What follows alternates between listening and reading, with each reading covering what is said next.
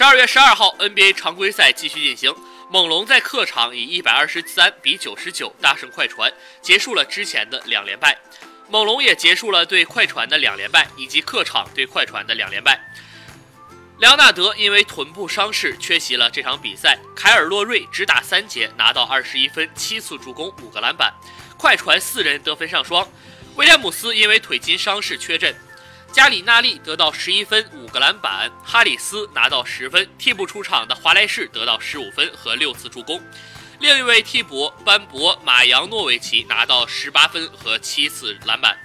猛龙六人得分上双，除了洛瑞之外，顶替莱昂纳德进入首发的万维利特拿到五分、十四次助攻，创造个人生涯新高。伊巴卡得到二十五分、九个篮板、三个盖帽。西亚卡姆入账十三分、五次助攻。瓦兰丘纳斯得到十六分和五个篮板。